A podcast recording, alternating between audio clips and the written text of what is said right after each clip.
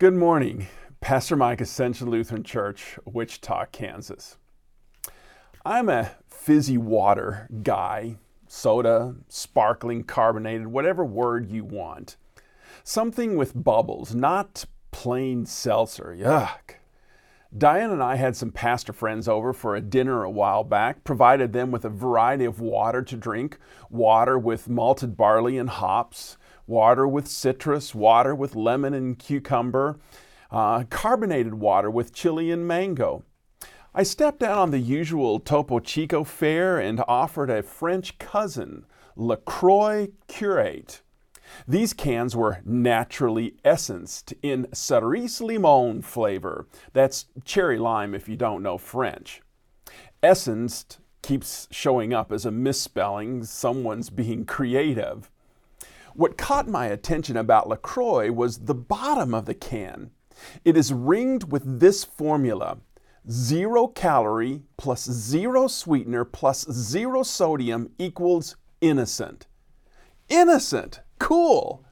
I have enough guilt in my life, don't need any more in my foo foo water. Guilt is a player in most of our lives. It's a byproduct of a conscience in tune with its creator, a conscience innately wired with right and wrong, good and bad, a truth meter that keeps people from driving off a cliff in their families, marriages, careers looking for some fancy new flavor of a spouse that promises only good feelings doesn't exist. In a perfect world, there'd be no guilt, no need. Everyone would be perfectly nice and loving, never self centered. Heaven offers that reality. Jesus ensures the guilt you bear now won't keep you from heaven. He came so your guilt doesn't define you, color you with some guilt colored sharpie that never washes off. Praise God for Jesus. But until heaven leverages the guilt, don't ignore it. No need to pretend it doesn't exist. Note when it shows up.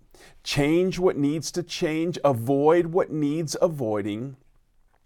If a can of water causes you guilt, then guilt is worth even more in the rest of your life, keeping you on track to seek the truly guiltless one who removes it all Jesus.